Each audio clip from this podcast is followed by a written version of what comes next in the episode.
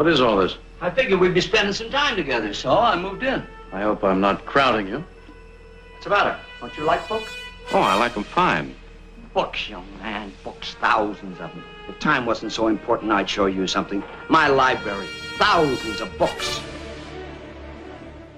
Beam aboard for another episode of TOS Trek Novels. As always, I'm your host, Jason, broadcasting from Memory Zeta, my own personal Star Trek TOS library. In tonight's episode, I am going to delve into the novel Battle Stations by Diane Carey.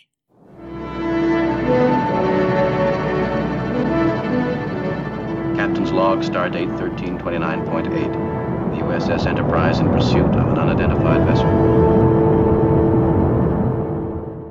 Back on Earth, enjoying a well deserved short leave, Captain Kirk is rudely accosted by a trio of Starfleet security guards.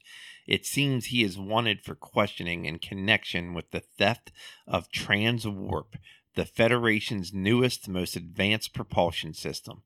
Could Captain Kirk, Starfleet's most decorated hero, be guilty of stealing a top secret technology? With the aid of Mr. Spock, Lieutenant Commander Piper begins a search for the scientist who developed Transwarp, a search that leads her to an isolated planet where she discovers the real and very dangerous traitor. Commendation, palm leaf of Axanar Peace Mission, Grankite Order of Tactics, Class of Excellence, Prantares Ribbon of Commendation, Classes First and Awards of Valor, Medal of Honor. So this was the uh, pocketbooks number 31 and it was published in november of 1986 and it is literally a direct sequel to the novel dreadnought also by diane carey which i uh, covered in the last episode. Uh, it literally picks up at the end of dreadnought kirk invites piper to come sailing with him on earth and this takes picks up right during while they're sailing. So i mean it's like a direct uh, sequel.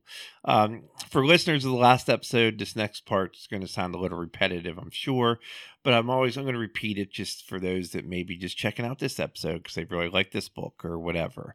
Uh, so the author Diane Carey is a widely published author. She's been published a number of historical romance novels under the pseudonyms D.L. Carey and Lydia Gregory. Under her own name, she has written movie tie ins and a few books in the Aliens franchise tie in novel system as well. She has also written 31 novels across the many versions of Star Trek. She wrote 12 TOS novels, and although Dreadnought was her first, this was her second. Um, and again, if you look at the cover, the uh, cover for the novel, when you look at the drawings of Piper, it's actually a drawing of Diane Carey. Since we've passed Mercury, the sun's pull on us has increased greatly. From here, we'll move even faster. And, Captain, notice the chronometers. They've started backward. Minute by minute, the speed of time passage will now increase. All right, so again, you know, I say this happens in the final year, the original five year uh, mission, as far as where it fits in the timeline. Nothing solid can prove this, but just with references made and, you know, in passing, and as well as just the vibe of what they were actually dealing with, it doesn't seem, uh, you know, that it would be something that happened in like season one or something like that. Uh, and it seems like they're getting ready to because of all the things that happened in the novel it appears that they're getting ready to promote kirk to admiral which as we know you know in the motion picture that's whenever uh you know he's an admiral at the start of the star trek the motion picture so i take this as like the final year of the original five year mission What am I, a doctor or a moon shuttle conductor? I'm a doctor, not an engineer. Look, I'm a doctor, not an escalator. I'm a doctor, not a coal miner. All right, so in this section, I talk about you know the main characters, um, and again, just like the previous novel, it tends to uh, focus mostly on created characters created specifically by Miss Carey. And so it continues. One of the main, the main character is again, uh, now she's Lieutenant Commander Piper after the events of uh, Dreadnought. Uh, Dr. Moretti is there again. Uh, she, remember, she's the doctor who, at the end of the previous novel, spoiler alert, uh, you realize she was actually working with uh, the traitors Admiral Rittenhouse, but she kind of came to and realized the error of her ways. There's Sarda, who is the uh, Vulcan weapons expert, which you know, kind of Piper Spock, so to speak. Uh, there was uh, Scanner. Scanner is kind of Piper's Scotty. He's a guy that you know loves working with machines and whatever. Some of the new characters in this one are Perrin and Professor Professor Ursula Mornay and I'll get more into them when I get into the spoiler plot. Uh, and then as far as main characters, you know, the standard bridge crew, McCoy, Spock, Kirk, and Scotty play pretty heavily in this story. Captain's log supplement. I think I've discovered the answer. All right, so in this section, this is when I get into the, like the spoiler plot of the uh, book, and so you know, I'll put as always, I'll put show notes. You know, skip ahead if you don't want to hear the spoiler. Because I mean, I get you know, kind of go through some detail. I will say I you know, thanks to Memory Beta for this summary because uh, I read the book so fast, which is a we'll come back to that whenever I get in the review.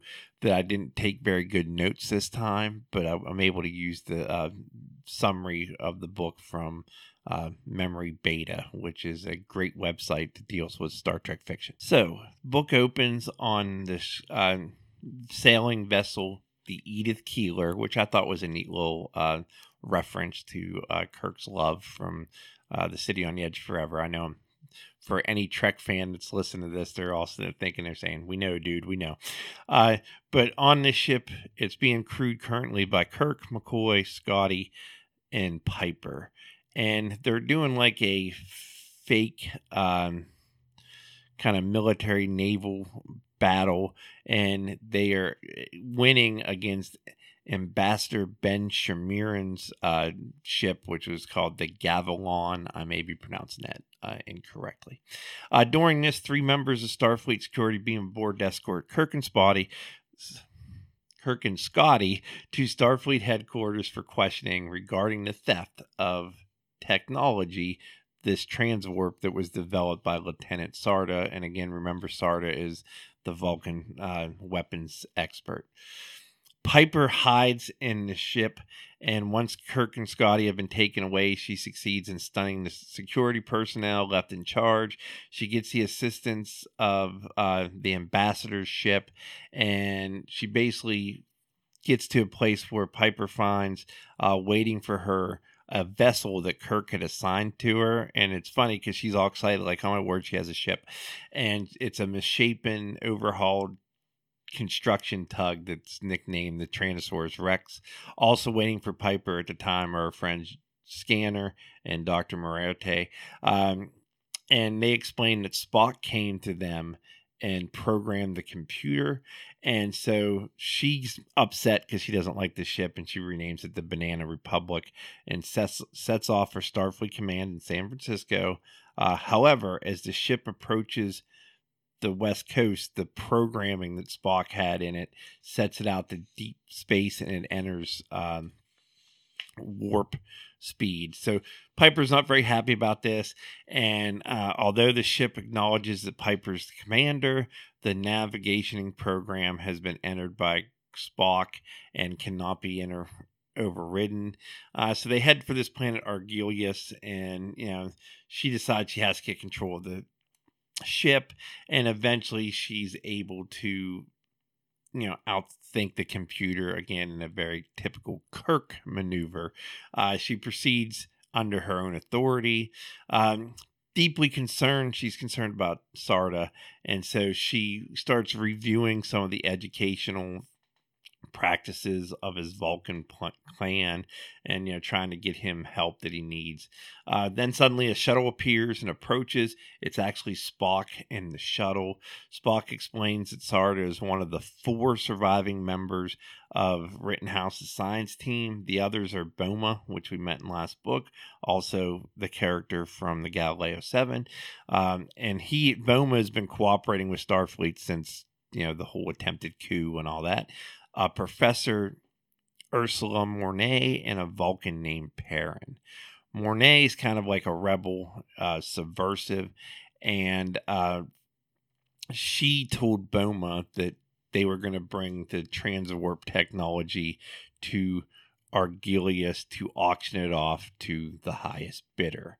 And so Spock's kind of 100% sure that they are going to, you know, Kirk will arrive and they'll kind of work it out.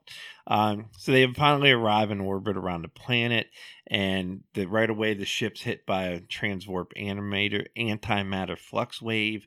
Only Spock's quick action saves the crew from being phased into unreality. Um, Piper realizes the scientists are trying to build a transwarp device, and then they accidentally release the and the wave that they accidentally released may have killed Sarda and the others. And then there's a little flashback where they talk about when her and Sarda are working together. Um, Piper orders scan scanner to transmit radio waves could be picked up only by Sarda, who would know who was sending them. When he does, Piper, McCoy, and Moretti beam down to the city to find a cantina that Spock arranged for them to use as a base. Piper is required to dance for the guests and gets into a brawl with a group of Klingons. McCoy and Scanner join in the fighting. So I mean, it's kind of funny, but again, pretty good. Um, Piper and Scanner go to this farm. They find Sarda. They wait outside for Kirk to provide a distraction, which turns out to be this herd of essentially like Argelian cows. Um, but as they're so as they're trying to escape by undetected, they're met by Perrin, who takes them at remember Perrin's the other Vulcan working on this, takes them at phaser point to a room where they are joined by Sarda. Left alone with his tomb friends, Sarda explains that he cooperated with the other scientists only because he had the knowledge of the transwarp safety sy- systems to prevent them from actually hurting people. Then eventually they're joined by this Mornay and some guards.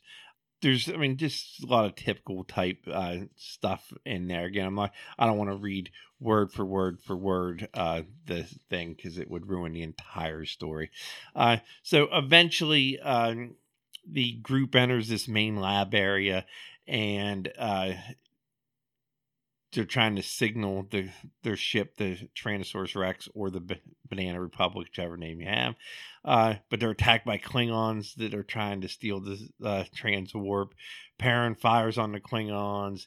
Uh, and he leaves, choosing not to help or hinder Piper. Kind of lets Piper alone, and uh, Sarda momentarily thinks about leaving with this Vulcan, but instead stays with his friend Piper.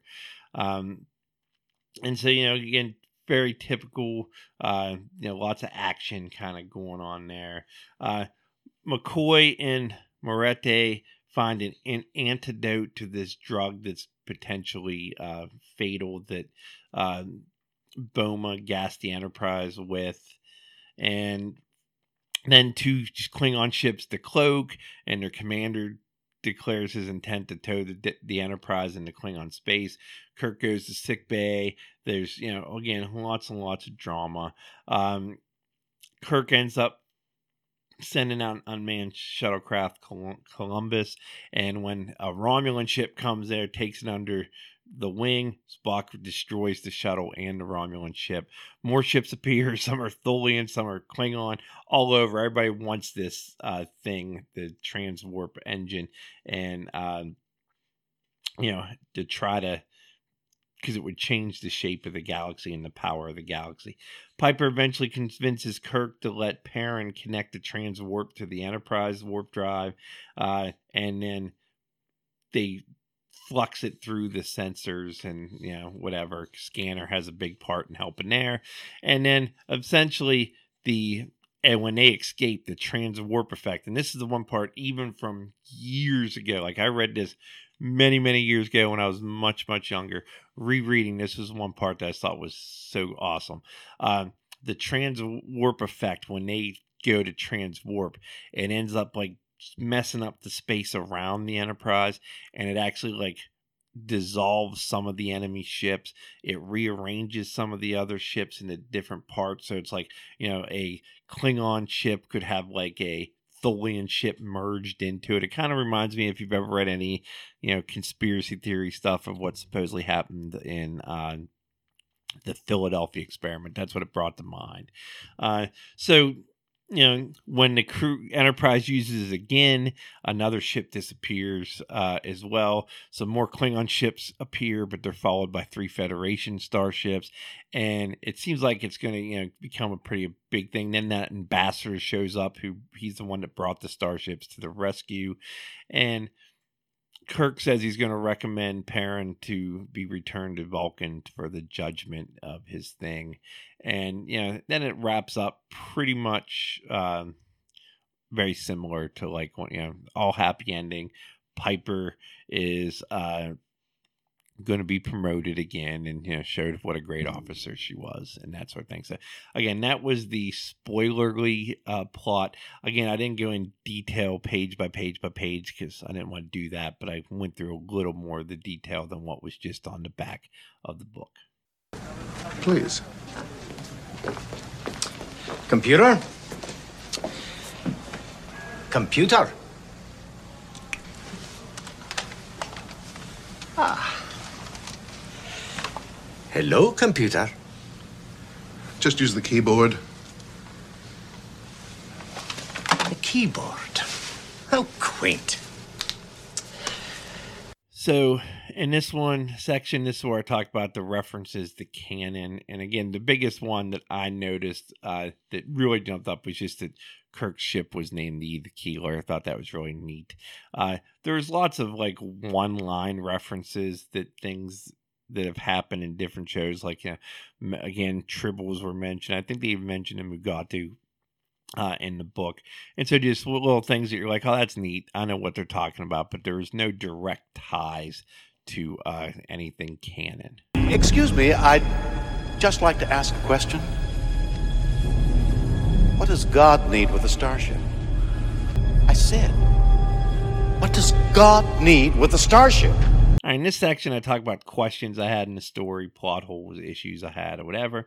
And again, my biggest issue with this uh, story is just the fact that you know Piper is created is like a equal to Kirk and Spock, and not that you know and i please listeners if you're if anyone's listening i know i don't have a whole lot of comments yet early on in this series but please do not take this as an old misogynist old man that doesn't think women can be the equal of kirk or spock. That is not why i'm saying this is a negative. It's just the fact that come on man it's kirk and spock. Uh, you know they are considered two of the greatest amongst all the good starfleet officers female, male, you know, androgynous, you know, uh, whatever their sexual history may be or or their sexual preference or how they identify as a gender that has nothing to do with it. It's it, it's that Kirk and Spock are the epitome and TOS you you know and yes TOS stories are told that way on purpose but in TOS Kirk and Spock are like the best of the absolute best like not no one no one comes close. And for someone kind of straight out of the academy to be, you know, just as good as um, they are kind of rubs me the wrong way. And I will say also, I had a little bit of a problem with this one, the whole conspiracy thing of, you know, trying to, these scientists trying to auction this off to the highest bidder. It just didn't make as much sense. The conspiracy in the first book of this duology uh, in the first book, Dreadnought, that conspiracy made a little more sense, just flowed a little better. In this one, it seemed as though either the author or Pocket Books, and I won't blame the author because I know sometimes, especially with tie-in novels, um, you know, they'll be sit, they'll an editor will read and say, "Hey, this is really good." Come up with another story that's similar like it with the same characters, and so I don't know if it was Miss Carey kind of rehashing, hey, we're involved in another conspiracy type thing or uh, whatever, but it just didn't fit quite as well uh, this time around. Warp drive, Mr. Scott. Ahead warp one, Mr. Sulu. Accelerating to warp one, sir. All right, so now it comes finally to my ratings. And, you know, the, with the warp factor, it goes from impulse to warp five. And it's really based on the overall read was it a quick read? Did I enjoy it? And you know all that kind of stuff. Uh, this was another very fast read. I mean, she Miss Carey can write a good book, and again, the first person aspect made for for me personally. I read first stories told by with a first person narrator much faster than I do a traditional omnipresent or omniscient rare uh, narrator, third person. Again, doesn't. I mean, I love third person books. Don't get wrong, but just because of that style of writing, I instantly can read that faster than I will uh, a traditional third person style of writing. Uh, and the plot, I mean, it kept going. It was just like Dreadnought in the sense that hey, each chapter ends with the like a cliffhanger. It was like the old serials of the 20s and 30s. And so you just kind of, well, I got to keep reading. How are they going to get out of this? How are they going to get out of this? So I did um, think it was a really, really quick read. However, maybe I personally, this is just for me, uh, maybe I should have waited to read this one instead of jumping right into it after reading Dreadnought. Uh, this time around, the Mary Sue aspect just became a little too much. Like I remember my dog looking at me funny when I may have actually screamed out loud, "Come on!" whenever she outsmarted Spock's navigation lock. I mean, Spock's computer programming, that's always been a thing on the show and in the books that, you know, the master, you know, of the best up there with like the Richard Daystroms uh, of it. And just for this lieutenant commander to be able to break his locks that he on had on just was a little too much for me. Um, and I also kind of got a little annoyed with Piper trying to fix or figure out her friend Sarda. Again, this could be the teacher in me. This could be, you know, looking at it from the perspective of 2021 as opposed to the perspective of, you know, 1986 when the novel was published but you know, her Sarda doesn't really need fixed. You know, a lot of the things that she's perceiving as issues with Sarda are the issues that she creates because she doesn't isn't instead of trying to fix him, she doesn't take the time that in my mind in these books to really understand him and know why he does what he does. But again, you know, it could just be me looking at it with a, a different perspective. So, with all that being said, um, although I there's a fast read and all that, there's just enough of stuff going on that this one's going to be down a little bit from Dreadnought. So I'm going to rate this one Warp Factor 2.5. Uh, you know, again, fast read, entertaining, but I didn't find of of the three books now that I've done this one was probably the least engaging, which is weird because I kept turning the pages. And so I was engaged that way, but it was more turning the pages in a sense of come on, let's just get this over with. How's she going to save the day this time? Let's let's get it over with. Let's just get see what happens and get it over with. So uh again, you know, maybe and you know, if I do an end of season refresher where I look back at all the books I've read during the season, maybe this one will bump up. But just based on the ratings of Enterprise and now uh, Dreadnought, and now this one, this one just wasn't quite the same. So once again, I'd rate this Warp Factor 2.5. Mr. Spock, sometimes I think if I hear that word frequency once more, I'll cry. All right. So in that section, hopefully soon I'll start getting some listener email and suggestions or, you know, your own thoughts on books to share with people. But since I have none, I will jump to the final section. Beam me aboard. Energize. Energizing.